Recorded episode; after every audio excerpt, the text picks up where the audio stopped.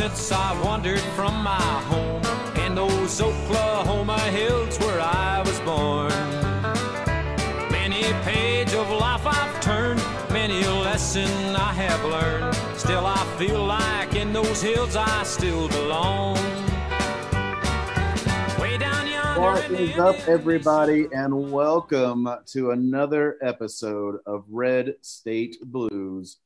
I am your Halloween hungover host, uh, Devo, here, uh, coming to you live from my couch. Uh, we are on Zoom today. Uh, we're on Zoom for a couple reasons today. Uh, we have, uh, you know, uh, we we're just you know dealing with COVID stuff, but we also have our good friend uh, Belsky on today to break down some numbers uh, coming to us live from uh, Ohio. Uh, and uh, as always, I'm joined by my co host, Daniel, the political manual. Dan, how's it going? Oh, it's going well. We're ready to bring the fire today and bring the fire on Tuesday as well. Um, I would say, you know, I'm excited to vote, but just like the rest of America, I have already voted. I would say that I am excited to vote because I am. And I thank you, the rest of America, for going and voting early because that means I'm going to be like two people at my polling place on Tuesday and I'll be able to go in and vote in five minutes while all those suckers stood outside for two hours. It'll be just you and the Trumpsters at the polls on Tuesday. Oh, I mean, I think uh, from your experience, though, uh, voting, wasn't there quite a few Trumpsters out there voting as well? well, they weren't wearing masks. I could only assume they were the Trumpsters Yeah, it's kind of kind of the easy uh, poll tell, I guess. Is and uh, the and the sweatpants on a Thursday afternoon at three o'clock. uh, well, now let's not go judging that sweatpant life. That's a little that's a little rough. We don't want to. We don't Let's want to say judge. they weren't coming from the office. Oh, okay, well, you know, maybe they're just, you know, maybe they're working from home. Who knows? Right. You know, it's that's the the biggest challenge this year is uh, putting on pants. You know, after you have to go do stuff. You know, for being locked down so much. But yes, we are joined by Belsky. Belsky, how you doing up there in O H I O? Man, good guys. Just want to hope you realize, Devo, that you are the new Triple H. You just called yourself the new Triple H Halloween hungover host. No, there So- you go. I am the new Triple H Halloween hungover. Yeah. I am sort of like the Vince McMahon of Soundstooth, so uh, you know that that that's that's all also there. Uh, but no, uh, we are in November. We are just two days away from the election, maybe uh, many more days away from knowing who won the election. Um, but uh, but certainly, uh, and I guess that will go for you know uh, lots of the elections we're going to talk about. Uh, maybe not so much like. Uh, well, I don't know. We have all sorts of things on the ballot, so I assume it's going to affect all the early and mail-in votes are going to affect everything up and down the ballot. So let's uh, let's get into it. Before, well, you know, I think let's do a little news roundup before we get into races. Uh, and uh, I was completely busy yesterday, and I missed this story. But uh, Daniel, uh, and obviously because he's done it cover to cover, but uh, Daniel yesterday was telling us about apparently the Biden bus ran into some issues in the great state of Texas.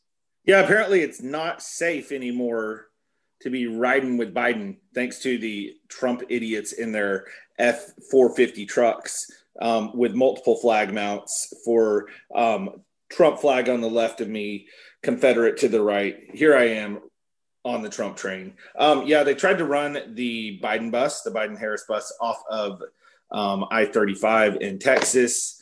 Um, clearly our president was very upset by this and retweeted the video to show his disapproval and said i love texas so that's where we're at i think it is going to be a harbinger of things to come um, post november 3rd um, when the bad news starts piling up for the trumpsters i think there will be a call to action. There will be no more standing down. Um, i think all all those people of that ilk are going to there's going to be a call to um, call to arms a call to weaponize.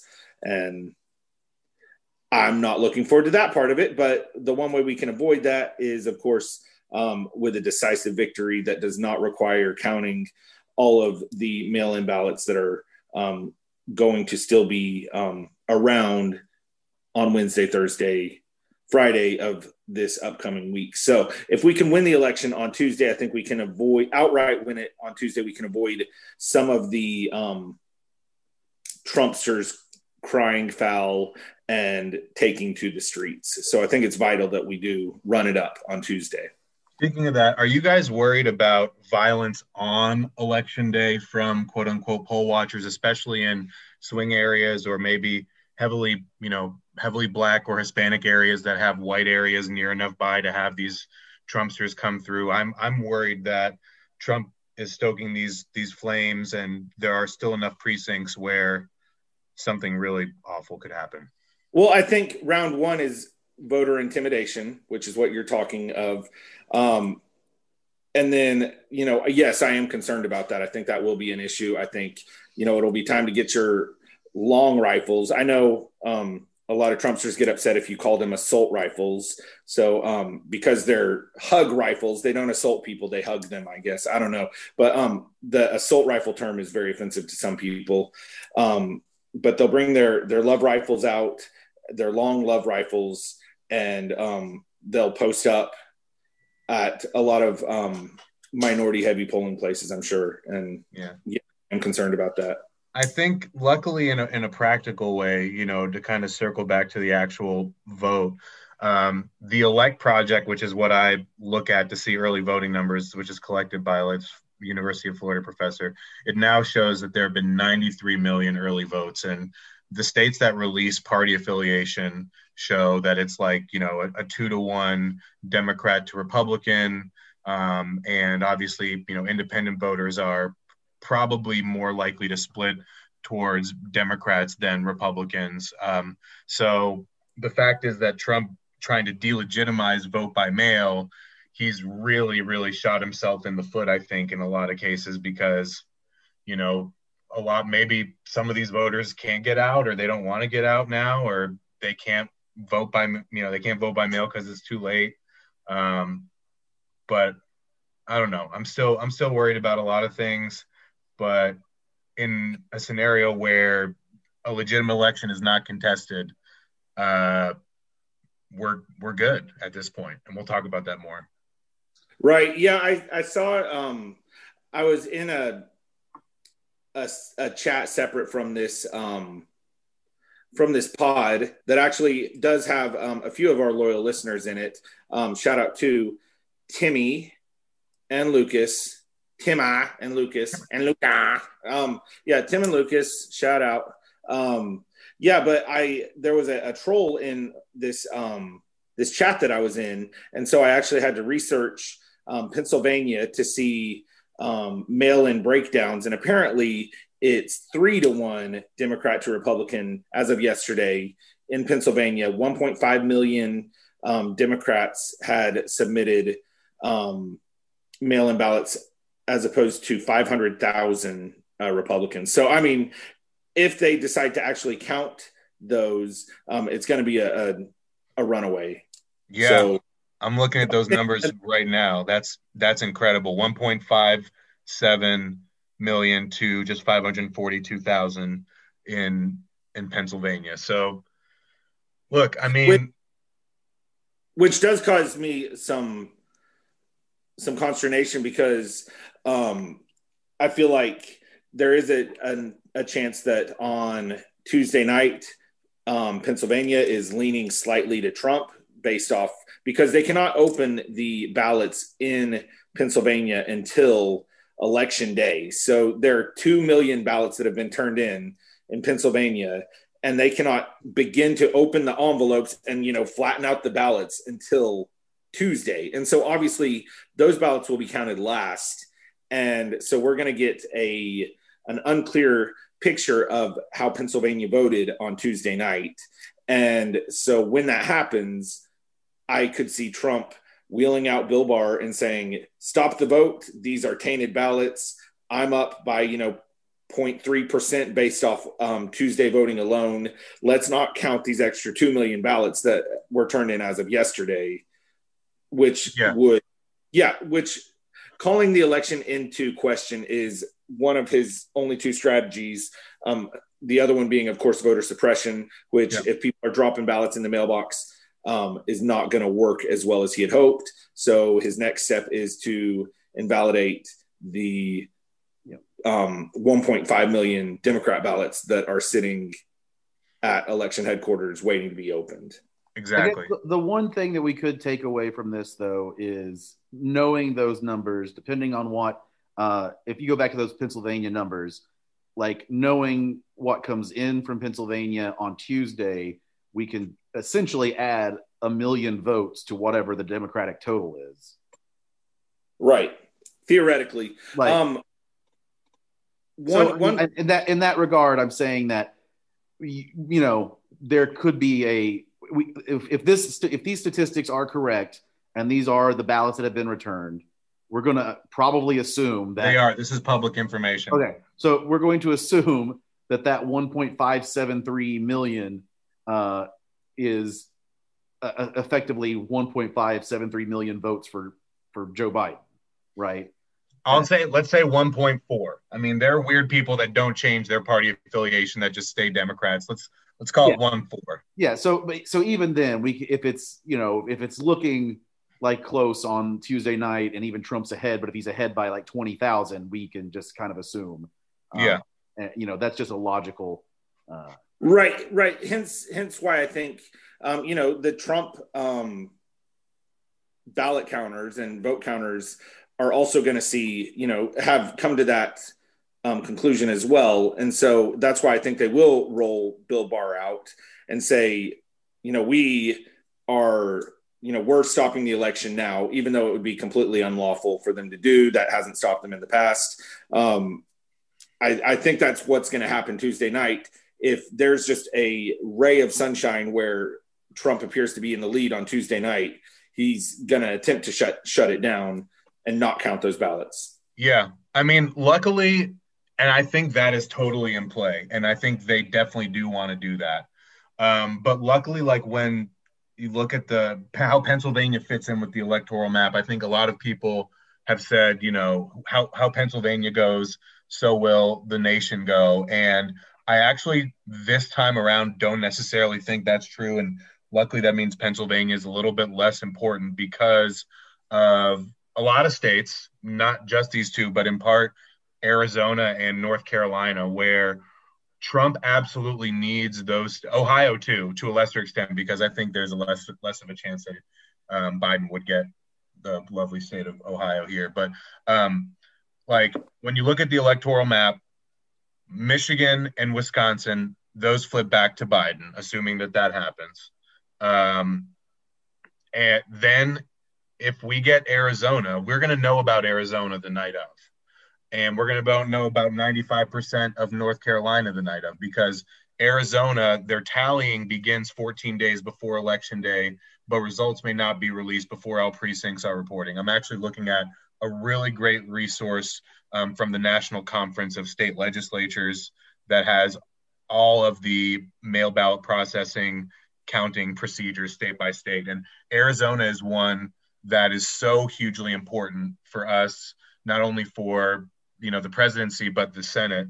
Um, and there's a huge chance that that's going to flip blue. And if and when that does, you know, Trump is in big, big, big trouble because it's a state that he absolutely needs, and Biden really doesn't need it. Now, it, it would be thought of as an upset actually if Trump would win Arizona at this point, um, according to conventional wisdom. So it would be a blow to Biden in that respect. But for electoral math purposes, with Arizona's 11 electoral votes, I believe, um, it's going to be you know huge uh, if if that goes down. And we'll know about Arizona the night of. I also said something about North Carolina, which um, two weeks prior to election day, the hour and place of the counting is announced. Results should not be announced before 7:30 p.m. on election day. So we're going to know um, a vast majority of, of votes. I think other than maybe absentee overseas ballots, which North Carolina there may be more of those because it's a you know big military state.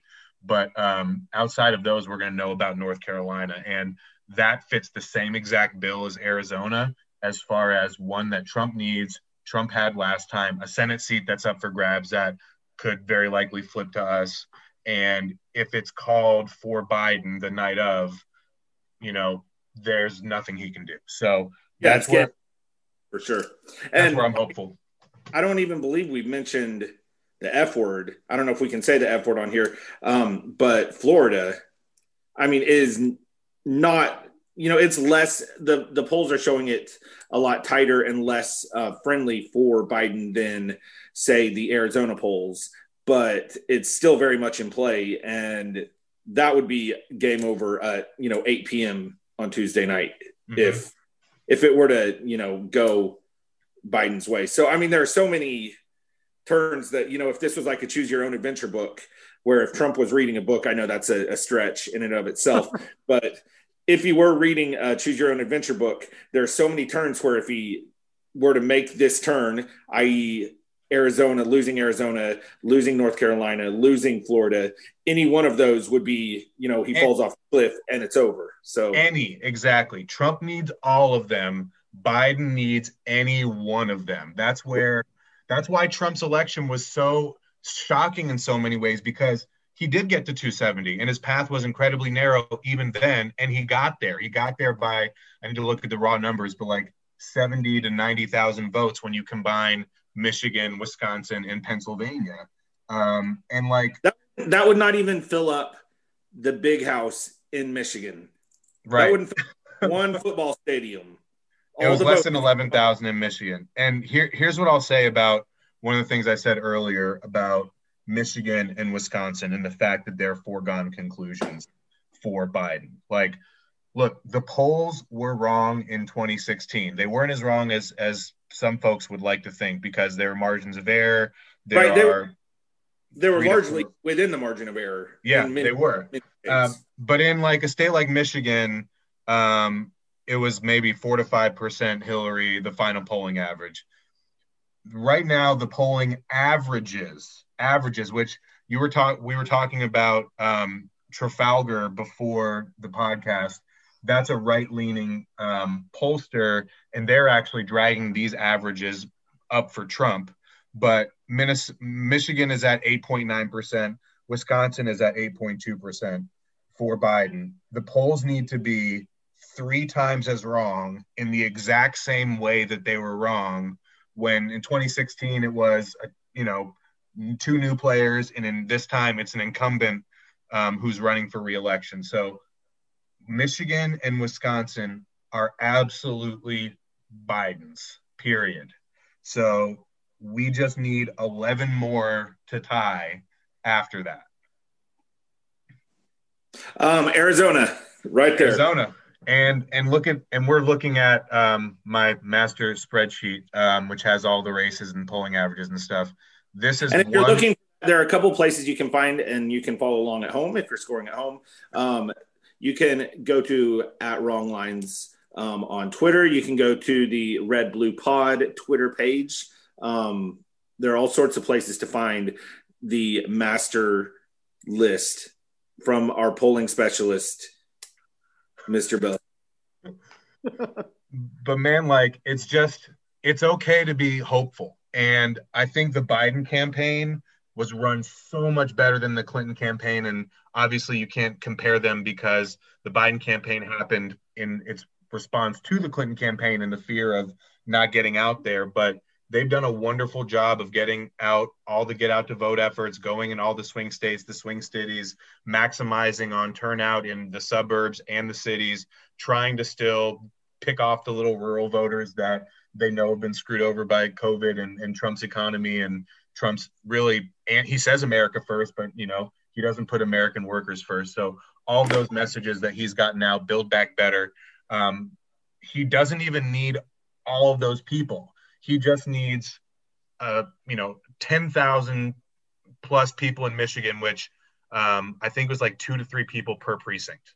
Okay. And yeah, I, I think, you know, people hear 10,000 and it's hard to quantify that um, in a um, election standpoint. I don't know if you have your the totals of how many people voted in 16 in Michigan.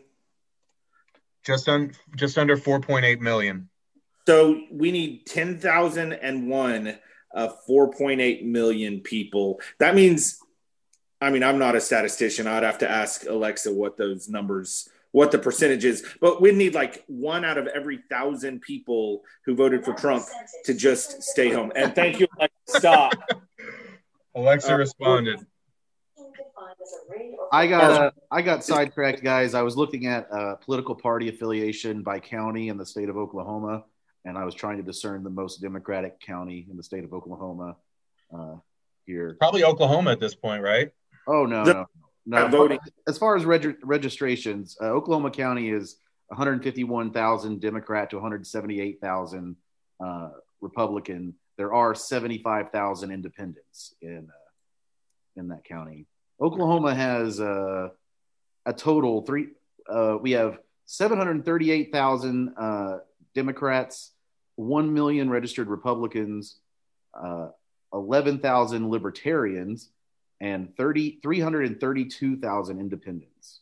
So, yeah, pretty massive chunk of independents. But no, the uh, it bears out pretty much as it, it logistically or uh, makes sense that most of the counties that have a Democratic lean are also uh, tribal seat counties. Mm-hmm. Uh, so it, it's basically the Native American vote coming in. Uh, and if you're wondering about Tulsa, Tulsa is currently sitting at 113,000 Democrats and 172,000 Republicans with 56,000 independents. So there you go. Uh, That's crazy little little sidetrack. Yeah, I mean, uh, it's just I, have always been overwhelmed by the amount of independent people that are registered as independent. You know? Well, that's why in in Oklahoma, the Democratic Party to try to expand their tent um, allows to vote in their primaries now. Yep. To try to give them some ownership, but anyway, um, yeah, just to put a, a bow on all the um, the swing state, the uh, the Rust Belt, um, that is secure Biden territory without a doubt. Rust Belt is going strong for for Biden this yeah. this go. So let me let me ask this, just because I think this is uh you know the narrative, and and, and Belsky hit on it uh, a little bit there earlier. Uh, but the narrative that we've been getting all week is, uh, or you know, last couple weeks is this election lives and dies by Pennsylvania. Well, for evaluate Trump. evaluate the truth of that statement. For, for Trump, well, um, for Trump, yes, it lives and dies by Pennsylvania. There are many roads, um, as we just mentioned, Arizona, North Carolina, even Florida, um, Georgia, and Texas. Georgia and Texas. Um, all those are ways that um, Biden is he's leading in many of those polls, and the others are toss ups within the margin of error. Um, that he can win without Pennsylvania. So, no Biden does not need Pennsylvania, but again, Pennsylvania, like I said in the Choose Your Own Trump Adventure reelection book, um, losing Pennsylvania is a fall off the cliff death moment to his campaign. Right, and and we, yes, exactly what what Daniel just said, and I think too, like there, some of the other paths that we didn't talk about was Georgia. Like I very strongly believe that Biden will win Georgia.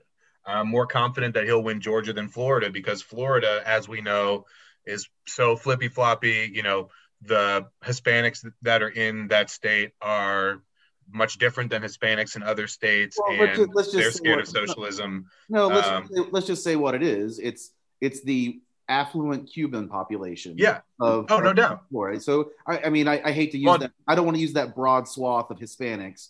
It's yeah. the affluent Cuban population that doesn't like democratic policy towards Cuba. And so they, you know, skew to the Republican Party and they have lots of money.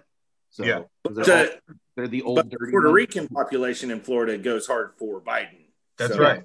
But yeah. the Puerto Rican population doesn't have the same amount of money to fund campaigns and, and information uh, in Florida because you are dealing with the Cuban population that fled Cuba you know, and they have all that old, you know, Batista money basically.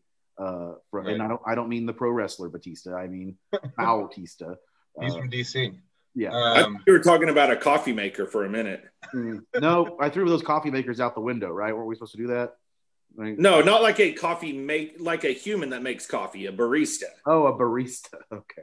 Uh, but to, but to circle back though, like yeah, for for that reason and just the diverse population, even you know the old old people um, on both sides, retirees. Like Florida's just a really, really weird state, as everyone knows, and almost impossible to to predict. But Georgia, like Georgia, you can see the trend lines from Hillary in 2016 Stacey Abrams and Brian Kemp in 2018, that got gubernatorial race that a lot of people know about, like where the turnout was record high and it was a razor thin race. And we now know that a lot of the votes and people that were registered that were thrown out that couldn't vote, um, you know, were done illegitimately so by Kemp himself, who was the Secretary of State, both the referee and the player in the election. Right. But this this time around, and I so my point in illustrating that election. Uh, Both the referee and the player. Who is he? LeBron James. Oh, Tim Tim Donaghy affecting Tim Tim Donaghy, uh, LeBron James hybrid. Um, but like my, my point in illustrating that is like you can't always draw a straight line from you know a presidential election one year, a gubernatorial race two years later, and then a presidential election two years later. Like different races are different. But Brian Kemp is as Donald Trumpy as a person can be, pro gun, anti everything that the Democrats stand for, you know, pro voter suppression, whatever. And Stacey Abrams, you know, is a very inspirational candidate that brought out the the vote in Georgia and actually is hugely involved in the efforts right now to push that even further. And she only lost by like 50 to 60,000 votes. And the problem that um, Trump is going to have in Georgia is similar that what he's going to have in Michigan, which is that he look people love him. Okay, people do love him, but he's maxed out on that support. Um, there, there aren't very many more votes for him to get in a place like Georgia, whereas that's not true of um, of Biden and the the two Democratic senatorial candidates there too. So I'm actually I like Georgia for us too, which means we don't even need Arizona. We don't need Pennsylvania. We don't we don't need anything um, if you know Michigan and Wisconsin go the way that we know that they will for. So, now, now Georgia is especially interesting as well because of the uh, two Senate races. One being, um, can you you can probably talk about talk on this. Um, one is a runoff, and um, can you can you go into a little detail on? Yeah, yeah. So these are all eyes are not only on Georgia now, but they're going to be on Georgia January 3rd too, because it's very likely that the two races now are going to go to a, a further runoff. Um, one of them is a special election because Johnny Isakson, who was the longtime senator there, retired. Brian Kemp appointed Kelly Loeffler, who is now famous for being just so incredibly pro Trump. She's the 100% Trump senator who is the racist WNBA part owner. Um, who said Black Lives Matter is terrorism, and just she's great. She's perfect for Trump. Um, now, so, now Kelly Loeffler is also the um, open supporter of QAnon. Yes. I, uh, so she she is cozied up to Marjorie Greene Taylor, who is going to be the QAnon congresswoman. She's no bones about it. Not a halfway QAnon congresswoman. No, she is going to be the QAnon congresswoman, and they have um, endorsed each other. So that race is, is a special election, even though it's on election day. Um, and that means it's, it's what they call a jungle primary, where you have to get 50% plus one of the vote if you want to be the outright winner. Otherwise, the top two vote getting candidates will move on to a runoff, which in Georgia's case will be on January 3rd. So for that race, um, it's Kelly on the Republican side. It's Kelly Loeffler, and Doug Collins, not the former Chicago Bulls coach and NBA commentator, um, but the Trumpy congressman who um, very much cozied up to Trump during the whole Im- impeachment thing, and you'd recognize his his face as one that you would want to punch for. Uh, he's he's kind of like Jim Jordan Jr. Yeah, but what's interesting though is that um, Loeffler, with you know, she's going to actually beat him um, in that particular race. And the first place finisher is going to be Raphael Warnock, um, Reverend Raphael Warnock, who is uh, involved with President Obama. So what's going to happen there is that race is undoubtedly going to go to a runoff because um, Joe Lieberman's son, Matt Lieberman, is going to squeak away enough votes from the Democrat to prevent Warnock from even having a shot at getting the 50%. So that race, um, all eyes are going to be on it January 3rd. Now, the other race is a normal Senate race, which is for, you know, just a six year term. And that's with incumbent David Perdue and Jon Ossoff, who um, lost a congressional race a couple years ago. Very young, energetic guy. I think he's 33. Um, and this week he was at they're actually in the news because Ossoff completely owned David Perdue in a debate by calling out the fact that he was a crook and that he he said um, you know he, there's no obviously you don't care about COVID. You haven't done anything about COVID because you've been too busy lining your pockets um, you know being a crook. So and then David Perdue backed all out of the final debate which was supposed to be today. So that lets you know what's going on there. But um, Georgia's rules for that election are the same. And there's actually a third party libertarian candidate who I think his name is Shane Barker who's going to screw it up for either one of them to be able to win outright. I think I think he's probably can get three or four percent, which means you know Ossoff gets 48, Perdue gets 47. Um, well, that math doesn't work out. That's like five percent. But anyway, if either one of those guys don't get 50 percent, it will go to another special election on January, another uh, runoff on January 3rd. Now, with what's going on in Georgia, what we just mentioned, and the fact that the Libertarian is more likely to siphon off Republican votes than Democrat, hopefully, knock on wood, there's a shot that Ossoff could win that race outright, um, which would be a reflection of a Biden win in that state as well. So, um, two very interesting races in Georgia that may be things we continue to look at come January. Yes, and, and you know, I think the thing about uh, those runoff elections, it's always a it's always a crapshoot because your voter total is going to go way down. Uh, you know, and I know it is Georgia, but there is, you know, you never know what could happen in a January. They do get ice and snow occasionally in Georgia. You know, you could have something like that hit in January and greatly affect uh, the voter turnouts. Um, for, for yeah, I, I agree. Usually, uh, an, a January election would have a pretty low turnout, but if you get to vote on two Senate seats in one election. I mean, who gets to do that? Yeah, I'm just saying there's there is that that propensity, or there could be, you know, you have a lot of extra factors that will. Yeah, and I'm, I'm glad you mentioned that because yeah, weather is always um, something that people. It's it's not usually thought of as a major um, election swayer, but I mean, if weather is bad, it does drive down yeah. voting traditionally. I mean, being that 90 plus million have already voted, it's going to have less of an effect. So but let's I, hope, let's hope on Tuesday there's a hurricane that hits Pennsylvania uh, and we can just count the mail in ballots and call it good. Let's not hope. Let's count. I want to count every, I want to say this. Let's count, count every vote. Count every vote means count every vote. I know you're kidding. You're obviously kidding. He's obviously kidding um, you know, election poll watchers that are listening. I mean, I mean, Philadelphia people are garbage people, so you know. Whoa. um, Philadelphia is the only reason that we're going to win Pennsylvania. So.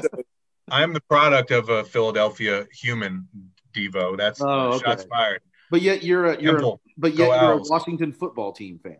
Not well, my mother, my mother is from Washington D.C. If you'd like, if you'd like to know, but but, but you're, uh, not, you're not. But look at these early votes in Georgia. We're now looking at the early votes in Georgia, which somehow they know the the racial breakdown of it, which is interesting, but they do not know the party breakdown. But it's interesting you can see much more female than male, and if that goes along the lines of what other polling indicates that Biden is way up with females and males, you know that that's favorable for um, for him too in Georgia. But uh, yeah, that could that could screw things up. And and what happens in the other Senate seats, Senate races, you know, is going to vary on how much money, how much attention is brought on to the other races. Because say it's 49 to 49, um, and there are two Georgia Senate seats that are up for, you know, election. Regardless of what happens in the presidential election, there's going to be a lot of money and, and attention on that. So I was a little bit worried about that, but I mean, this electorate is so is so motivated and engaged, and they're going to because of Trump's being so non-traditional and who knows what he's going to do the next couple of months. Um, you know there our eyes are going to be on these things continuously in ways that they haven't been in the past. Just how trump sucks the air out of every political moment every hour every day in ways that no one ever has. Like he wins the attention getting like co- uh, contest. Like no matter what we try to do he does.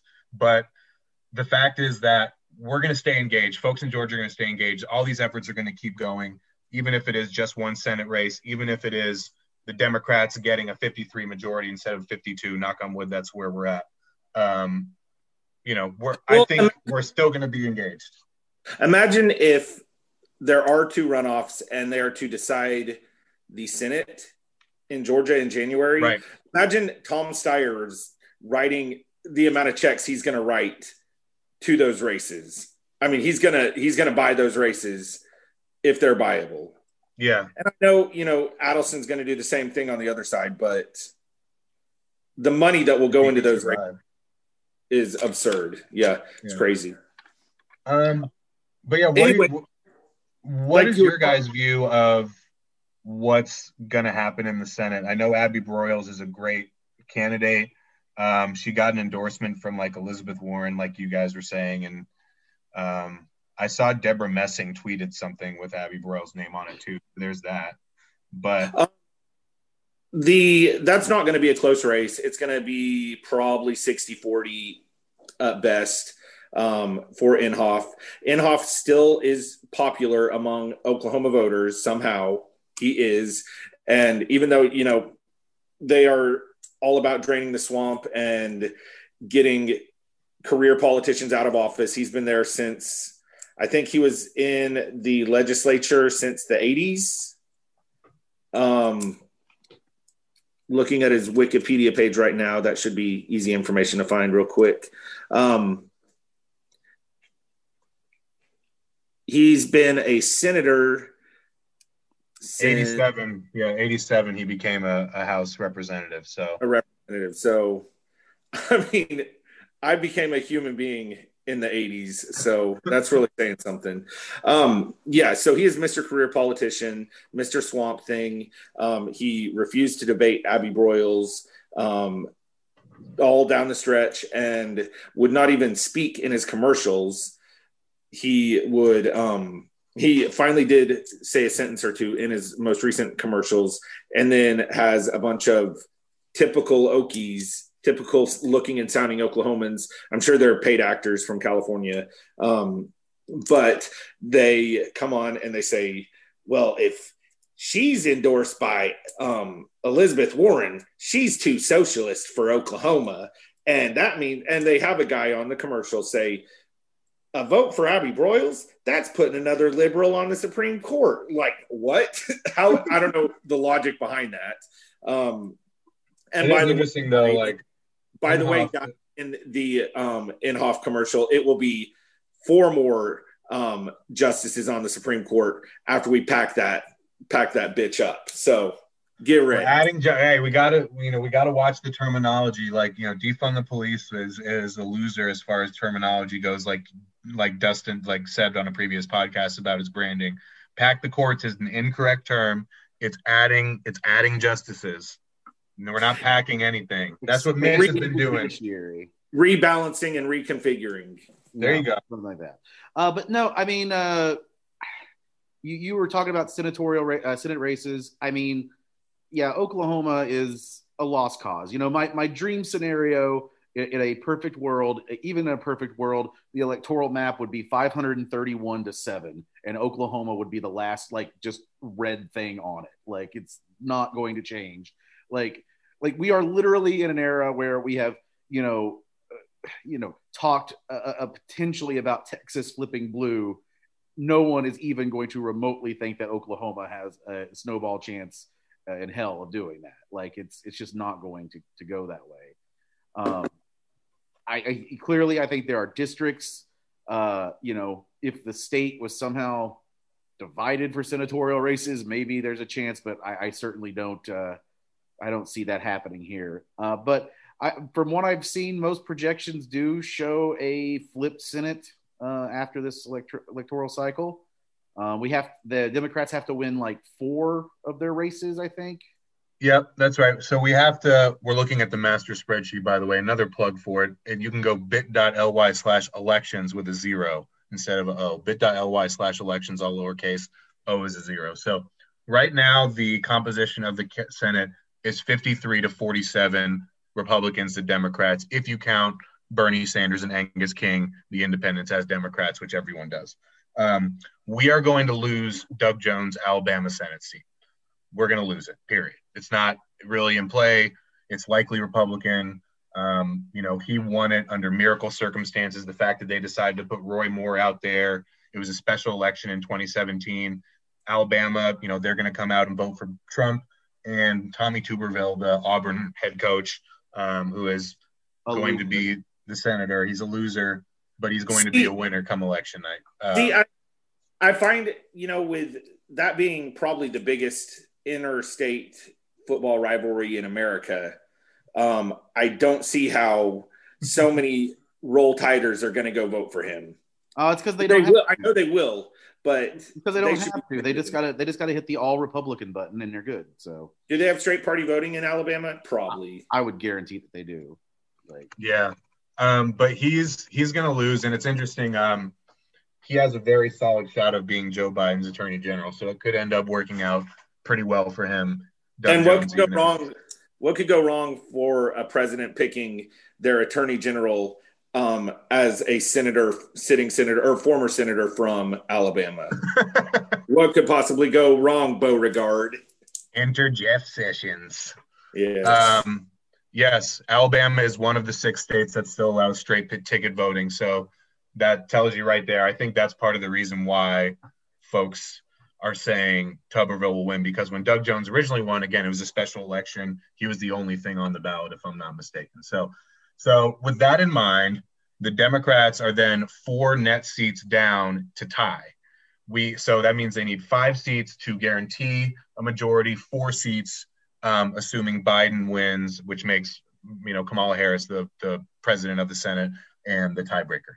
So here's where that's going to come from. The top two are going to be Colorado. No doubt about it. Colorado yep. is a blue state. And Cory Gardner could have helped himself a lot in over the last couple years, but he cozied up to Trump in a non-Trump state. And so, I mean, see you later, Cory Gardner. Yeah. Oh, what an He's idiot. out of there. He is easily out of there. He's going to lose by maybe eight to 10 points. He, and that's to former Governor uh, Hickenlooper, correct? Yep, to John to John Hickenlooper. So that's one. All right. The next one that's near guaranteed is Arizona and Mark Kelly. Um, Martha McSally, by the way, when Marco Rubio, after they very depressingly passed uh, Amy Coney Barrett through the uh, as the, the, Supreme Court person, uh, lady, I'm thinking of other words. Um, when they did that, he said that there were 52 legitimately elected senators that did that. Well, like we just said with Kelly Loeffler, there is at least one that was not. They were appointed, never elected to their position as Senate. The other one is Martha McSally, who was appointed um, to uh, Jeff Flake's seat, I believe, and then lost the election to Kyrsten Sinema. She then was appointed by um, the Republican governor of Arizona after John McCain died, um, and now is poised to lose a second senatorial election in the last uh, two years. So she's going to lose to Mark Kelly, Gabby Giffords' husband, um, form, former astronaut, who is really just a great candidate, and, and Martha McSally is has cozied up to Trump in what is now a purple state, just like we were saying about Gardner, um, in a very unintelligent way. So that's that's two. Um, Daniel, who do you what do you think is next as far as most likely to flip? Um, well, either one of those Georgia seats. Yeah. I like go. I like those. Um I was talking about Iowa a little bit earlier, which there was like a not so great poll that came out the um, the other day, which had some weird stuff in it. But Joni Ernst, I don't know if you guys saw this last week, but in a debate Joni Ernst, the current Republican senator of Iowa, was against uh, Theresa Greenfield, the Democratic challenger, and she could not quote the price of soybeans when Theresa Greenfield was able to verbatim from memory quote the price of corn. So I mean, if that ain't a freaking way to win an election in Iowa, you know, being able to properly quote farm prices, I don't know what is. So, um, but Iowa's a very, very you know white state, and we know that um, you know, with the white identity politics that Trump brings into play, um, you never you never know. But um, one of the the best rating place that, in my opinion, Crystal Ball from the University of Virginia, they have that as a lean to uh, Greenfield. So I think apparently, that's, that's um, when you when you are running for office and about to be in front of a camera in any way, shape, or form in Iowa, you have to know the price of soybeans. that's like a thing. That's a to be expected question. I And- mean, way to be unprepared, Joni Ernst. You know, Yeah. uh, so that I think that one is is maybe next. Although I think maybe slightly more likely is is the Maine seat and Susan Is that- Collins. Collins, yeah. And she, Um, she tried to play it both ways. She's tried to be a um, independent from Trump, but then she usually ends up, you know, going back. And yeah, she she's she's ridiculous. She needs to go. Yeah, and Maine is a very just like we were talking about, um, you know, with some other states. Like Maine's a very independent-minded state, and the fact that you know she is just cozied up to Trump. You know, the impeachment trial, not doing anything with COVID. Um, you know, Trump very narrowly lost Maine, if I'm not mistaken, in 2016, and Now, Maine is a divided. Um, is it a winner take all state, or do they? No, Maine splits up their electoral votes as well. And actually, the Maine second district um, is going to be, yeah, pretty significant. Right. So Hillary only won Maine by 3%. Polling averages have Trump down between 13 and 14% right now, which again, polls can be wrong, but I don't think they're a good 10% wrong. So that trickles down to Susan Collins, who is going to lose her race. Um, one great thing about what the Democrats are doing this cycle, in my opinion, is they're putting really good candidates out there. Like I just mentioned about Mark Kelly, freaking astronaut. His his wife is a former uh, congresswoman who, uh, under unfortunate circumstances, is a hero. Um, and also um, Greenfield, who is obviously game for the, the race in, in Iowa. And another example of that is uh, Sarah Gideon in Maine. She is the Speaker of the House um, in Maine and is just a perfectly local candidate who has run an, an, excellent campaign there and has really targeted the fact that Gideon has tried to toe the uh, that um, Collins has tried to toe the, toe the line as an independent while functionally being you know very very pro Trump. So Very that's loud. one that we're going to get to. Yeah, um, yeah, I agree. The Democrats are um, they see this. The math is in their favor because there are so many seats, more seats in the Republican side at play than um, on the Democrat side of the Senate. You know, just from the math. So it, you know, it's smart of them to put people like Hickenlooper, who he was a popular governor, you know, in Colorado, people like that, and the aforementioned people that um, that are running for Senate in other states. Um, yeah, they they put their best foot forward to take the Senate, and I I Yeah. think that's going to prove um, fruitful Yeah. over the next days. if you were going to give us uh, sort of maybe like uh, you know uh, you're throwing you're throwing this seat in with your exotics you know you're giving us a long shot here. You've got you've got your trifecta. Give me that fourth to make it a super. But what's a long shot you would throw in there that maybe would be a surprise flip uh, that no one's really seeing on the board right now? Or just you know maybe. So if if we want to go super weird long shot, it would be it would be Kansas. Um, Okay. We've we've talked about Lindsey Graham in South Carolina. We've talked about Alaska and how that's an independent minded state, and those would be huge flips, but they would you know they would be slightly less expected. Now Kansas with Barbara Bollier, who I just figured out how to pronounce her name. Um, she is someone who was a Republican as recently as 2018 and the you know the, the strength of incumbency um, Kansas actually doesn't have in this case because Pat Roberts, the senator there, is retiring, and the candidate ver- versus uh, Bollier is, is Roger Marshall, a longtime congressman there. So the polls have them within single digits, which when you think about you know Kansas, which we think of as a pretty deep red state, even though um, they have now a, a Democratic governor. Um, the fact that she is polling within single digits there is pretty incredible.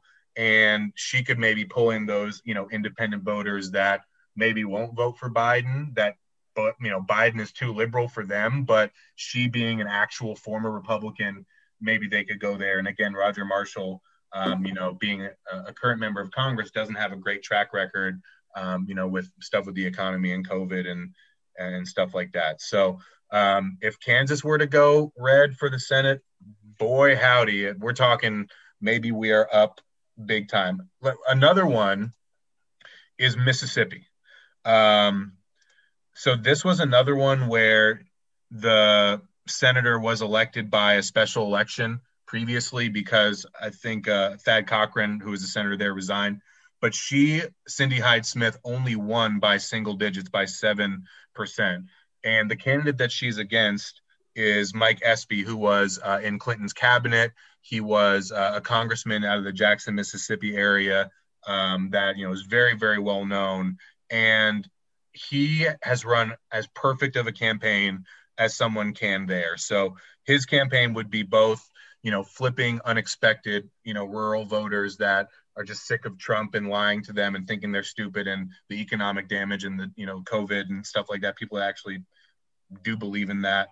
Um, and also, you know, very strongly bringing out the black voters in Mississippi, similar to what Biden was able to do in the South Carolina primary, which they are in in droves. Um, huge percentage of the the voters, uh, the Democratic voters in Mississippi are are black. So, um, and Mississippi actually was a much closer margin in the presidential race than you would think.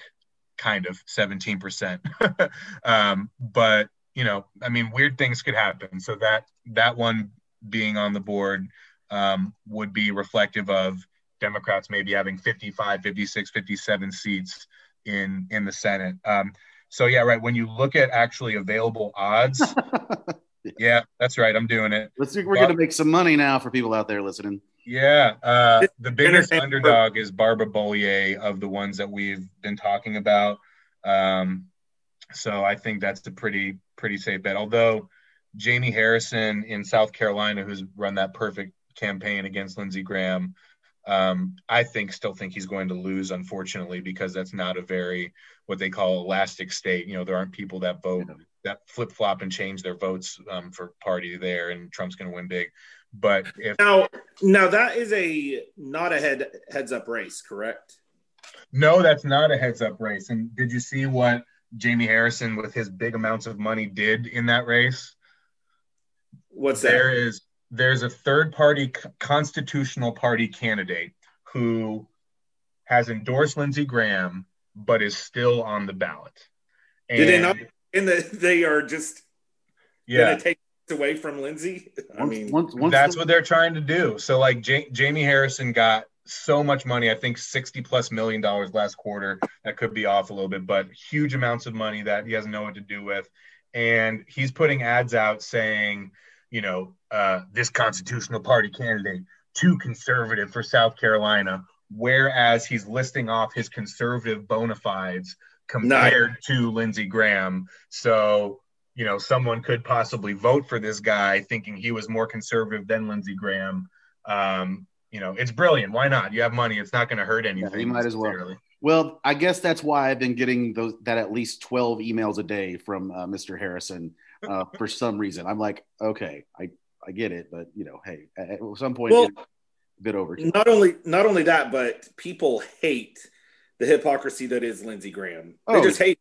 It makes them sick, and it makes me sick as well. Um, because you know he he's the first one to go find. Uh, a microphone and a camera in especially in um, early 2016 and talk about how if Donald Trump was on fire, Lindsey Graham wouldn't, you know, pee on him to put him out. And what's ironic about if Jamie Harrison somehow is able to win as a two to one underdog still, it's going to be because not only of his efforts that we just talked about, but it's going to be because of Trump undermining Graham and people voting for Trump but not voting for anyone in that senatorial race. So I would love to see that irony just slap Lindsey straight in the face. And, you know, it's just, it's, it's great. I mean, and if, and if those three races that we talked about, South Carolina, Mississippi, and Kansas somehow go Repu- Democratic, it's reflective of a ginormous blue wave. That's, that's just in the vein of some of those states in the electoral college we talked about where, you know, Mitch, Mitch needs them and Chuck Schumer does not. So, um, so that could be really, really cool if we talk about any of those three flipping to to the Democrats. But one race we didn't talk about um, is North Carolina, which you can see Cal Cunningham is now a, a, a two to three favorite. Um, And that's another race that is in one of those swing state districts, very unpopular incumbent in Thom Tillis, and that's that's ours. Uh, I, I never trust a Tom that spells his name with an H. A thumb. Yeah, yeah.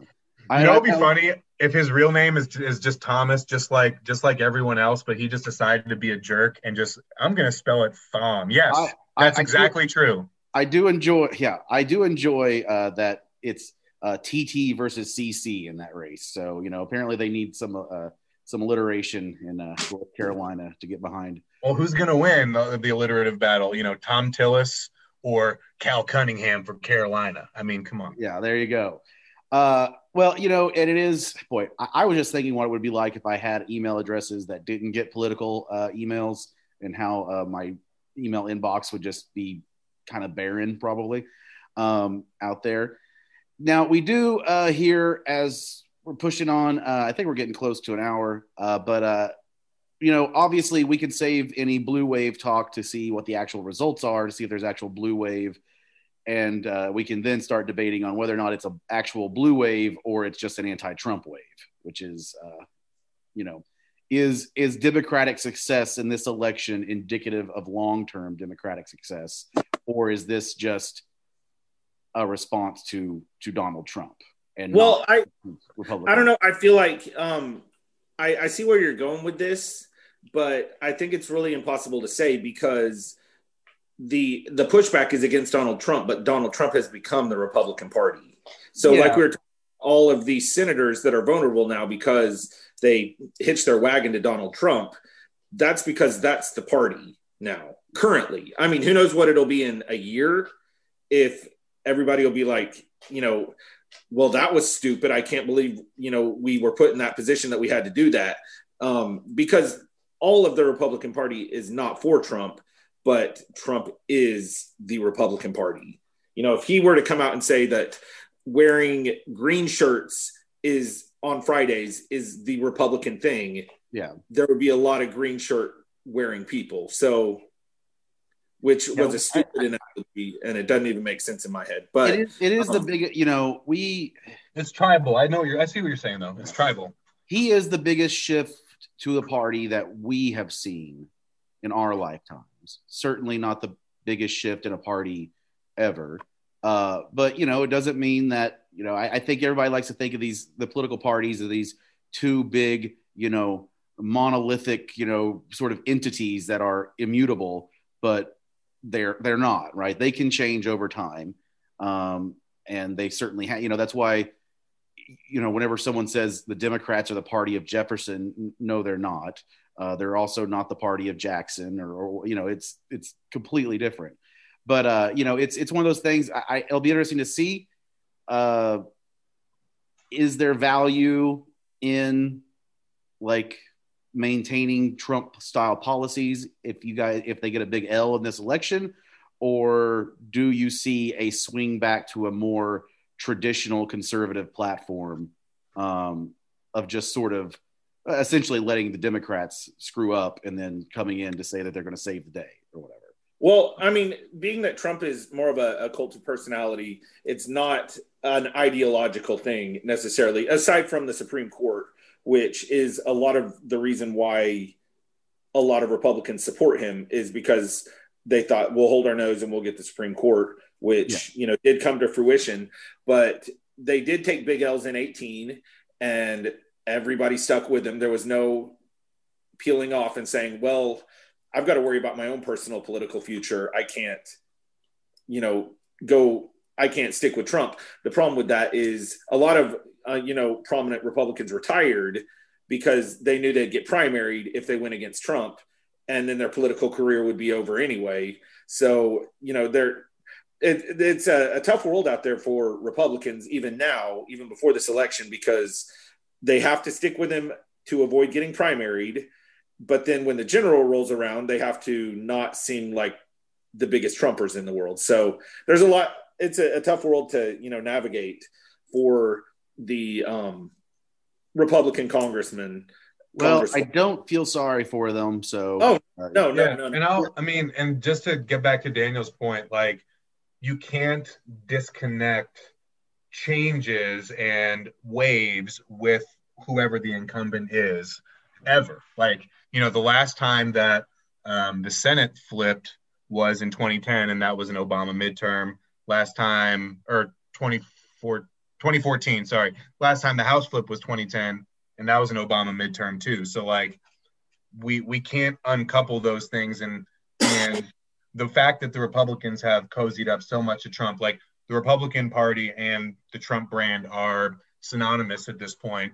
Like the fact that that's what they decided to do, I don't know. I mean, I'm I'm a little bit worried if everything we want to have happen happens, move past the violence and unrest. You know, we're at January 20th. Biden is in there. Who cares what Trump is doing? There's still going to be a fight for the soul of the Democratic Party and the you know and, and the Biden administration because his coalition extends from Lincoln Project Republicans like Rick Wilson to AOC, who's going on Twitch trying to get people to vote. So that creates a natural conflict within the party. So that's you, good because it's a big coalition. I mean, so, that's so you mean the Democratic Party? Yes, yeah, I mean, that's, been, that's, just the Democratic Party. It's always we've always been the big tent party. But, and my, but my point is that the Republican, you know, those Rick Wilson Republicans aren't going aren't going back. I don't think. Um, and if they are, it's going to be because of a big ideological shift, and they're not going to go do that big ideological shift because just like just like Daniel just said, the current Republicans are so scared of their supporters, the misinformation, everything that's propelling you know Trumpism, all that is going to continue. I feel like even after Trump is is out of office. Um, because he just sucks the air out of everything. And you know, maybe his son's going to be there. Tom Cotton is going to be there to try to continue to hold the mantle. So I don't see any ideological shifts in the Republican Party, um, even though they're going to lose. Yeah, and I I've also wondered. I thought this in 16, so you know maybe shame on me for thinking it again. But I thought in 16, and maybe it's still true, even though it didn't work out this way, that Trump's end goal was not to become president. And there have been leakings from um, election night in 16 where there's it was alleged that you know there was just this big look of fear and panic on his face because he never thought he would win and that he was doing this to build a brand and um, a, a, media conglomerate which i could see him going and maybe becoming the face of oan or something like that or maybe buying oan um, and making you know the new conservative party being the um, having the media backing of Donald Trump and him being on TV, you know, five nights a week, talking about how horrible the radical left is. And then, you know, that being a platform for, like you said, like Don Jr. or Ivanka um, to launch a political um, run in 24. And because, yes, there will be seats lost. And assuming everything goes, you know, perfect in this election on Tuesday, long game, people like voting out um, super majorities, and so if we're if we're controlling the House, the Senate, and the presidency, we're going to lose seats in 2022. It's inevitable; it always happens. That's how it goes. And so, if he can position through a media empire his family to maintain power, I could see that being his next step. In Dustin, because what do you what do you, Dustin, think about? I'm sorry, Daniel. Go ahead. Um, real quick, just to to put a bow on this, um, there will be forty percent, thirty-eight to forty percent of America who feels completely cheated by the system after this election. Um, the the always Trumpers who are Trump before party, they will be just devastated. They will feel screwed. They will feel like they've lost their identity in America, and they're going to want some sort of media that they can watch that is not Fox News, is not something that says, well, we did this Trump experiment for a little bit. Now we need to move forward. They're going to want a Trump centric media presence. And I think that's kind of what Trump's plans are beyond the election. He needs he needs the attention and he's gonna he's gonna find a way to get it. Um, Dustin, what I was gonna ask you was so say everything we want to have happen happens what do you view the shifts in the Republican Party as? Because I remember on a previous podcast, you said, you know, America is so big that when parties lose big, they basically shift by necessity. And what I just said is is contrary to that. So, you know, where what do you think would happen in that scenario? Well, I, I mean, if we look at like monumental losses, you know, the only and, and, you know i think it's somewhat analogous to it uh, but i mean obviously the biggest shift party shift would have been the uh, 1932 election um, with the great depression going on. We're certainly not you know fortunately we're not at the point where 25% of the nation is in bread lines right now. Um, but we are dealing with a pandemic. There is high unemployment. There is economic collapse I mean, effectively, what happens though is it, it, tends to be the parties capitalize on those people who left their party to go, you know, find hope in this other political party. Uh, and then once that other political party does actually do something, the and it's usually the conservative side, they will kick in and go, all right, now let's keep the advances we've made. We can't keep these liberal policies going and so you see their party, you know, the Republican Party, even though right now does not seem like it, the Republican Party has liberalized over its existence. Sure. And I think that's what you're going to have happen. Like it's inevitable that the Republican Party is going to have to adopt, like, you know, they can't ride the coattails of oil and gas forever. They will eventually have to adopt something to do with renewable energy, but it's just going to look different. Um, those extremists will always be there. But I mean, extremists have always been there in, in both parties. If you look at the 1936 presidential election, um, which it didn't end up happening because he got assassinated, but you know, Huey Long was challenging FDR for not being liberal enough. So there, there was actually one of the reasons why uh, the Democrats lost seats in that election was because there were those that thought FDR hadn't done enough. And so the Democratic Party has always been its worst enemy. Um, especially once it gets power. Yeah, I mean, yeah, um, yeah. Huey Long was challenging pretty hardcore, but then he, uh, one of those most hilarious assassinations in uh, in history, where the bullet, his his own bodyguard's bullet ricocheted off something and hit him in the spine. So, um, but hilarious assassination and oxymoron of the day. yeah. yeah, I doubt Howie Long thought it was so funny. I don't think how yeah well Howie Howie Long unless it's a joke coming from uh, Terry Bradshaw, that he doesn't find it funny, right? Um, so there you go. Um, you weren't yeah. lying though about that. I was looking it up as you were talking. You were not lying about that 1932 congressional election. The Republicans lost over hundred seats yeah. in that election alone. Like that was the biggest flip I think since until 2010, if I'm not mistaken, um, the Obama midterm. So like, yeah, and I mean it's a, uh, certainly a different world, but the the problems were you know somewhat uh, similar uh, to them. But I, I, do know that as his presidencies kept going, obviously by the time we get to the 40 election, we are in World War II.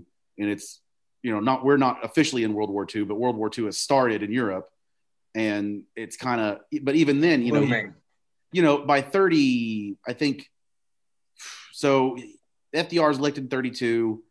I believe it's 35 is where you have Schechter versus the United States, and the you know that's when the Supreme Court packing comes in. 37, I think. 30, yeah, uh, and then that sort of like ruins his clout and kind of kills the New Deal uh, once once that occurs. So I don't know. I I I can see what you guys are saying, but I think there's going to be a lot of Republicans that are sort of like, all right, we're old guard Republicans.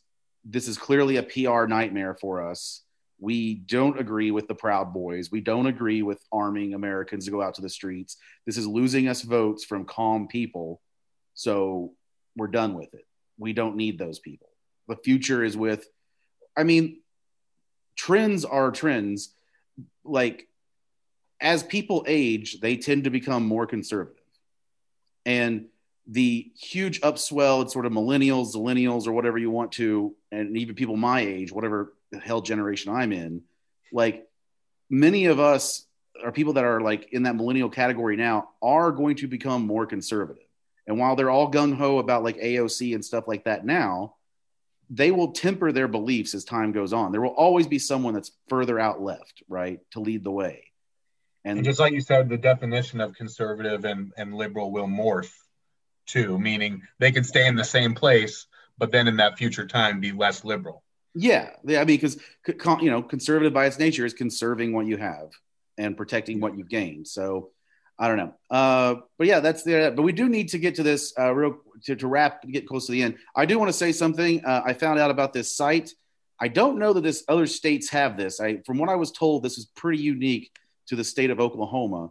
But if you go to oklahomadata.com uh, and you type in a last name and first name, you can pretty much get any information you want about anyone who's registered to vote in Oklahoma, including home address, phone number. This is how you get those text messages that you've never signed up for.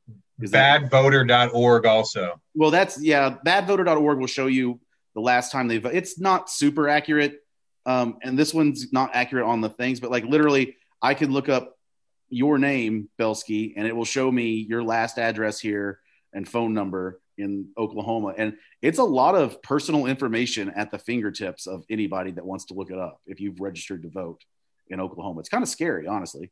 Um, pretty much means that anybody can get your home address if they really want to. So, um, but we do have some state races. So let's talk about them quickly. We've talked about Senate District 35 uh, a lot. Obviously, it's hard. We don't have like polling data as well or anything like that in the, you know, for a lot of these state races. Um, We've talked about Oklahoma five before. Uh, Belsky, any hint of where that's leaning? What What do you think is going to go on there? You know, I've I've gone back and forth and listening to to Daniel too about you know Bice's impact on Oklahoma and her um, ability to get the liquor laws reformed, but. I think Oklahoma City in that district, when you look at it, you know, there's some of Norman and some of Edmond and stuff on the other side too. Like it's it's an American city, and we're seeing with polling in places like Omaha, Phoenix, all kinds of medium-ish American cities, um, although Phoenix is huge, that they're rejecting Trumpism. That's not only in the cities, but that's in the suburbs as well. That's what won it for Kendra Horn in, in 2018. Now, it's a little different this time around because Oklahoma has straight party voting. Trump is going to win. He's going to win big. He's popular. Also, Steve Russell ran no campaign in 2018, and that's what enabled Kendra to win by a razor thin margin. And Stephanie Bice, you know, there are millions of dollars coming in on that race on both sides because of how crucial it is. But um, I've gone back and forth. Right now, I would lean towards Kendra. I don't know, Daniel. What do you think? Um, I think it will be close for all the reasons you said. Um, I feel like you know Kendra Horn is not some you know far left. I haven't seen the commercials because I don't live in CD5, but I would imagine they painted her as a socialist just because she's a Democrat. Um, but I would imagine I I don't know. She's not a liberal Democrat. Um, Norman is getting further and further left by by the day. It's it's a very left leaning um, town, and that makes up a large amount of the voter block for CD5, um, as well as, like you said, Oklahoma City is a real city. And so the part of Oklahoma City, you know, that's going to, she'll run it up there as well. Um, Stephanie Bice is seen as, by Oklahoma standards, a pretty moderate Republican. She's not like an old, you know, racist, um, right wing nut uh, by comparison. well, I, I no, I mean, I, I think legitimately from people that I've talked to that interact with her, she is the definition of a moderate Republican. Like, right? She, I mean, just from you know the way she handles herself, I don't think she's out flying the MAGA flag or anything like that. You know, um, which is what helped out Kendra Horn last time is that she was going against a which I was kind of hoping that Bice was going to lose her primary. It was very close in their primary because Kendra Horn would have been up against another one of those sort of hard right uh, candidates again. Mm. But now I think they're uh, they're mostly attacking her for being anti-oil, quote unquote, which obviously is a hyper local issue. Yeah. Um, so it'll be interesting to see what happens on that one. It's not the end of the world if uh, Oklahoma loses their Democratic uh, representative. Um, it would just kind of be par for the course, I suppose.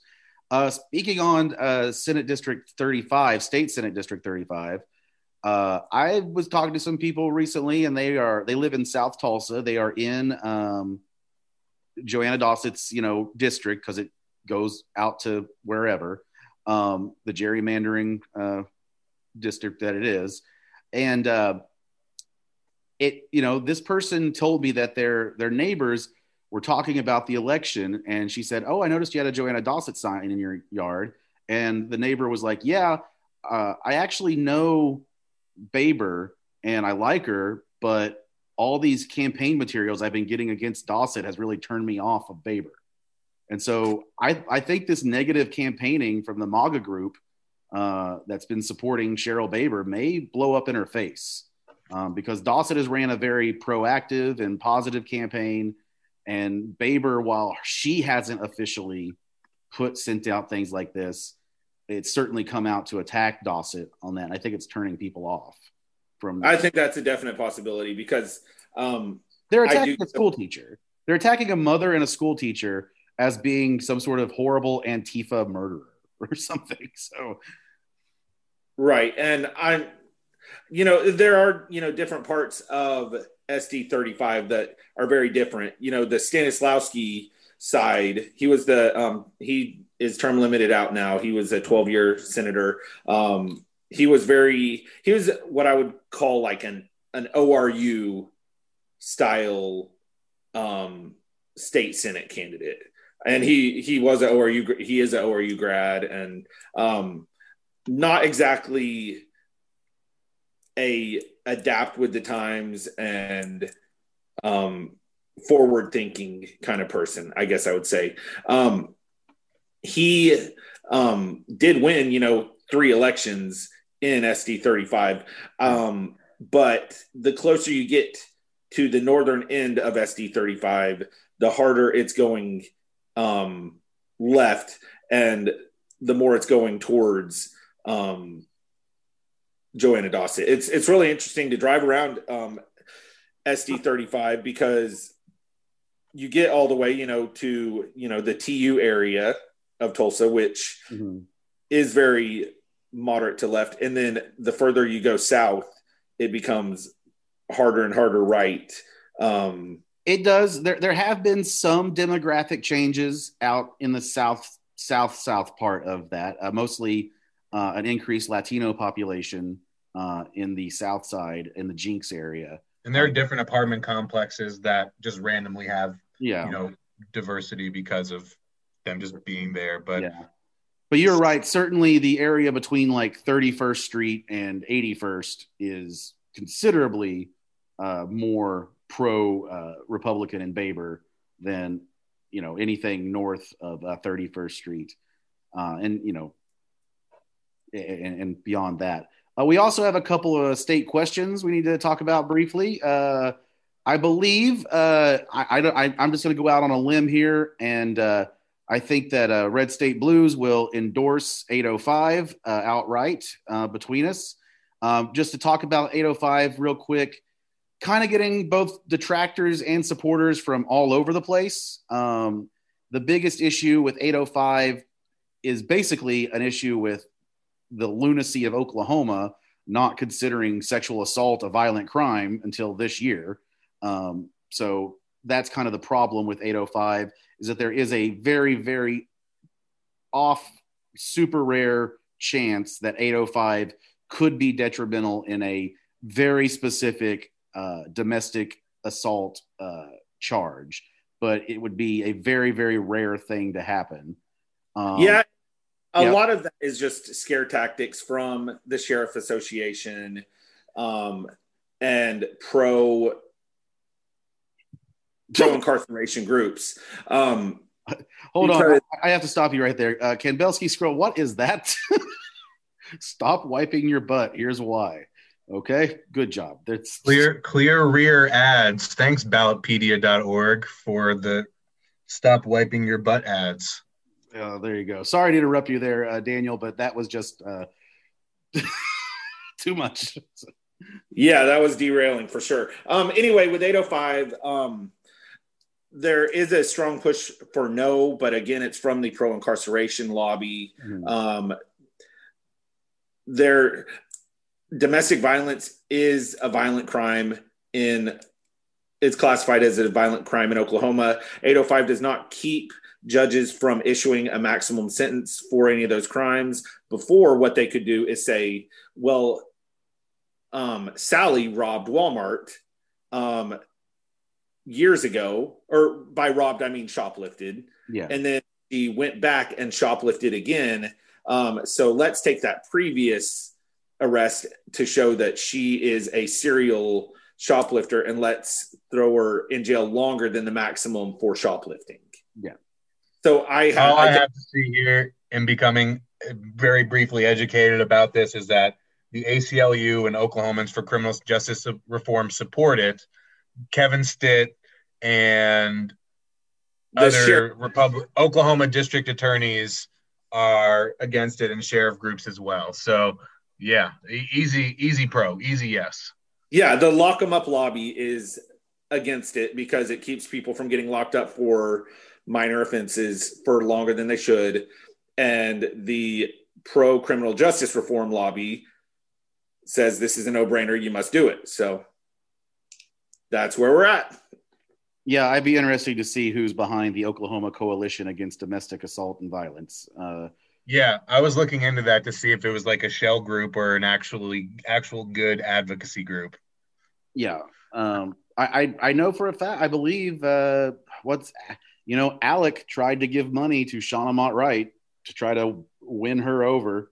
So you know, they're Really? Yep. Yeah. Just I guess trying to hedge their bets a little bit because you definitely Right. know the Dave Rader's taking that money. So um, Oh, sure. now the other the other state question that we got uh, is eight fourteen, which uh, you know I I'm going to vote yes on eight fourteen. Um, if for no other reason, I think we've discussed it briefly on here before, we have to fund the what is it, hundred million dollars that we owe to Medicare expansion. Um, I'm not sure the exact number, but yeah, something like that. Yeah. to get yes and because of the previous state question that was passed um, that red state blues also supported um, to expand medicaid in oklahoma um, we got nine to one matching we will get nine to one matching funds we put up a 100 million we get a billion dollars um, total to fund healthcare for the um, least able to do that for themselves in oklahoma. So very glad that passed. Yes i think it does have to be funded legally. Um, we have two options um, with 814 um, that is a as opposed to 805 805 is a citizen um, driven initiative which means they you know circulated a petition got enough signatures and got it on the ballot um, 814 is a legislative driven petition which means our state legislature said oh crap we have to come up with this money we if we do our job, we can either raise taxes or cut programs. They are in a big no raise taxes um, kind of mindset because they're the Oklahoma legislature. Um, so they're not going to raise taxes. They've come out. Um, Jon Echols, which is the um, Senate or the House Majority Floor Leader, um, who helped set the agenda for the Oklahoma House. Jon Echols came out um, last week and said, "We will not raise. There will be zero um, revenue bills, aka tax um, raises, coming from the legislature this session that starts in February. Um, so if he guarantee he has the power to single-handedly say no, we're not going to put any tax bills um, up on the floor. Um, in the event that he sticks to his word and does that, the only other way they can fund any bills is by cutting other programs, which they have no problem doing. Um, they like cutting core services. That's what the Oklahoma Republican legislature does. I mean, they they did that for ten years from 2008 to 2018, and you know just gutted every core service that the state offered because they couldn't raise um, the gross production tax. But that's another story. Um, the point being, they will not raise taxes, um, and so they will cut core services. I voted yes, not because I think that it's our job to take away from TSET, which is the t- Tobacco Settlement Fund. Um, I don't think that's appropriate. That's where that's what a yes vote does. But I know if there's not a yes vote, if it does not pass, the legislature has to fund the Medicaid expansion, and they will only fund it by cutting core services because they are a horrible group of legislators, and that's what they'll do. And, and So- those core, and those core services are things like education. So that's Yeah. money will. It'll be another two or to five percent cut to education budget, um, and then other budgets will be cut as well. So it's one of those things where it's not ideal, but you kind of got to, you know, grit your teeth and check the yes and just know that, well, this is look at what we're going to get out of it, and it's worth the, uh, you know, the little bit of uh, sort of, I don't know, a bad aspect that you're having to deal with, uh, knowing that you're going to get Medicare expanded uh, because right. If we had a legislature that we could believe in, number one, they wouldn't have put this bill up. They wouldn't yeah. have put this on the ballot. Number two, they I would feel comfortable in voting no for 814, knowing that our state legislature will say, "Oh, well, the public said no, we don't, we can't take the tobacco money and put it um, to fund our Medicaid expansion expansion. So instead, we'll raise some revenue." I know our legislature is not capable of doing that because that's tough decisions a legislature is there to make, and that's not the kind of people they are. So. Um, Instead, we have to bail them out and have to pass 814 so they don't screw over the rest of the core services of Oklahoma government. And uh, I guess the last thing, uh, as we wrap up here, uh, and this uh, considerably longer than normal episode, um, guys, uh, we want to give a shout out to uh, Mykey Arthrell. we hope that he is successful in defeating Cass, Cass Fahler in Tulsa City City Council District Five in his election here. Uh, Belsky, what would you like to talk about on that? Well, first of all, folks that graduated from Booker T. Washington class of 2003 are luminaries, each and every one of us all. So, Mykey Arthrell, big time, absolutely. And and outside of that subjective perspective, you know, Cass Fahler is someone who doesn't represent Tulsa well. Look, I don't live in Oklahoma, but I lived in Tulsa for 25 years. Okay, so I can speak credibly on on the topic as as these dudes can too. But like Cass Fahler does not represent a Tulsa. He does not represent the people of his district well um, because he has been very anti-coronavirus or anti-coronavirus protections. Does not believe in it um, and has really attacked Mikey, who's behind the mask. You know, he's the person behind the mask is someone who has um, worked in public service as at youth services of Tulsa for many years, extremely involved in the community, a loving husband and, and father, based on my understanding. Even though you know we're not like buddies like that, but I just know uh, about him a little bit. So he's an excellent candidate. He only lost here. We're looking at the numbers. He only lost to Cass in 2018 by 400 votes. And if he can actually garner, you know, the four or 500 votes from the other primary candidates, um, he actually has a really good shot of, of winning this. And people are sick and tired of, you know, these kind of things that that these politicians are doing when their job is to be effective governors, people that govern rather than you know um, propaganda pushers. So I hope that Mikey wins, and I have faith that that he can. District five, turn out. So, so absolutely, I'm not a District five person, so um, I don't have any any say in this election, but I did watch the city council meeting um, where they voted on um, whether Tulsa would adopt a mask um, requirement. And um, Cass was one of the no votes. There were two no votes. Cass was one of the two of them. It did pass because the the rest of the city council um, showed some some bravery and and passed the mask mandate. And um, that is after they started the meeting um, hearing from health experts saying we have to have a mask mandate or we are going to have a huge spike um, in Oklahoma down the road going into the fall and to the winter. And lo and behold, um, you know, you're sharing your your screen here. Anyway, um, sorry. Um, we'll take that out in post production. Um, do we have post production? Uh, very minimal. Okay, so um, you'll get to hear about that. Uh, Belsky was showing us his Facebook page on a shared screen. But anyway, um, on the mask mandate, 88, Twitter, Twitter, the tweeter, um, 88% of um, the spread in Oklahoma has come from areas over the last two months that does not have a mask mandate. Um, they've seen an 88, I'm sorry, let me rephrase that. They've seen an 88% increase in COVID spread in the parts of Oklahoma that do not have a mask mandate. Currently, Oklahoma City and Tulsa are the only two places that do have a mask mandate. And um, in the cities of Oklahoma City and Tulsa, they have only seen a 22% rise in infection amongst their um, residents, as opposed to 88% from the rest. Which you know, being a Tulsa resident, I would normally say, you know, that's tough for you. You know, we'll wear our masks here and be good. But unfortunately, there are only two major hospital centers um, in Oklahoma, two major cities that have robust um, hospital networks, and those are Oklahoma City and Tulsa. Um, they're the hospitals are all full here, not because um, Oklahoma City and Tulsa residents are just filling the hospitals. It's because the suburbs are not wearing masks and they are filling our hospitals. Because if you get sick in Bixby, you don't, you know, go to the Bixby ICU, you go to Tulsa. And so then you take our hospital space. So unfortunately, um, we're, we're in a bad situation with that.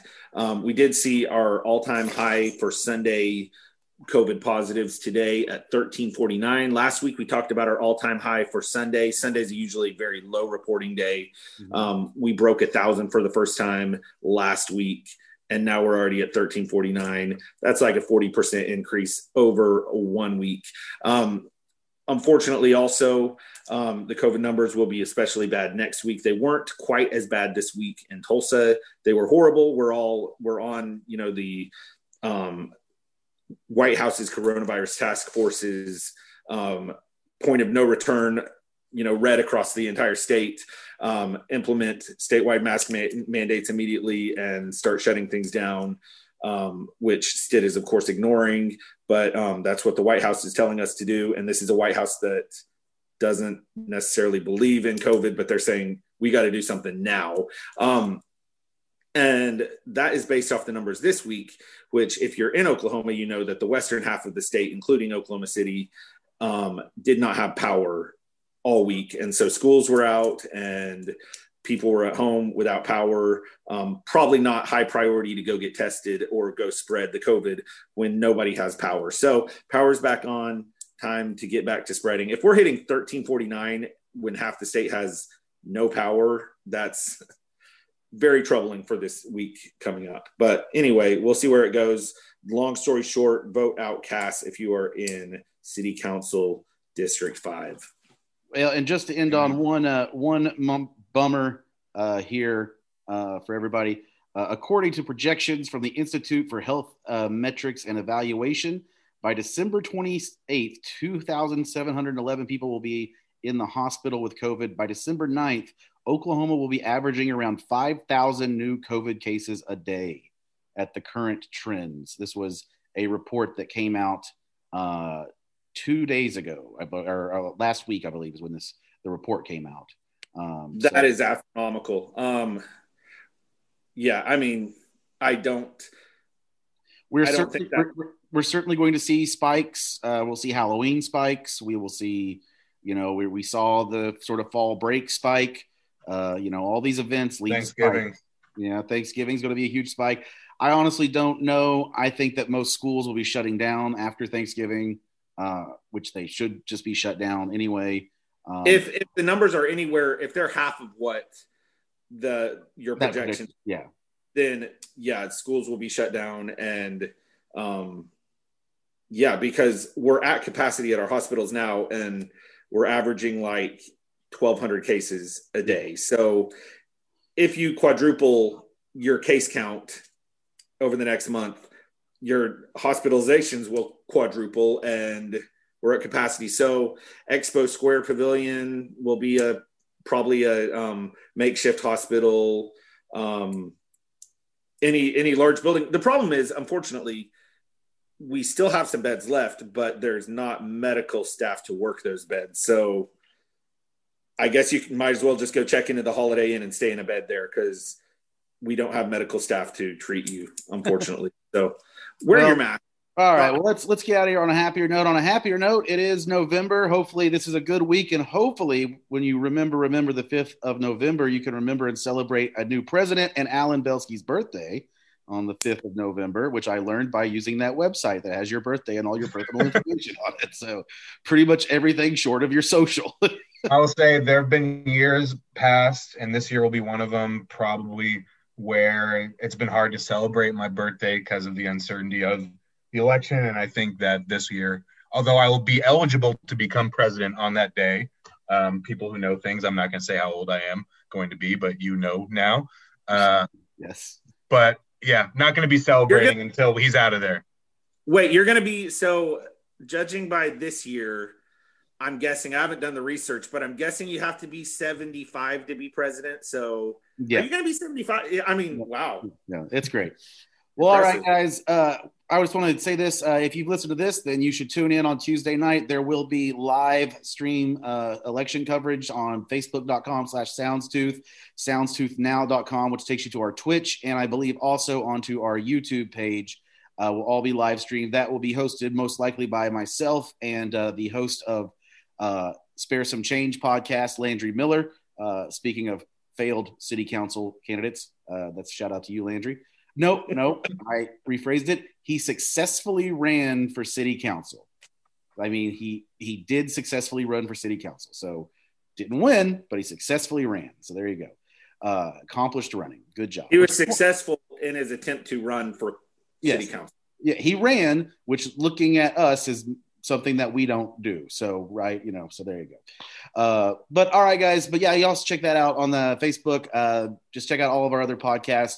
A uh, big shout out to uh, all everybody that's been listening. The uh, network hit 175,000 monthly RSS subscriptions, so uh, a big milestone uh, for us out there. Uh, so we need to you know, keep that growing and, and going. So thank you guys very much for listening. And as always, be safe and make good decisions.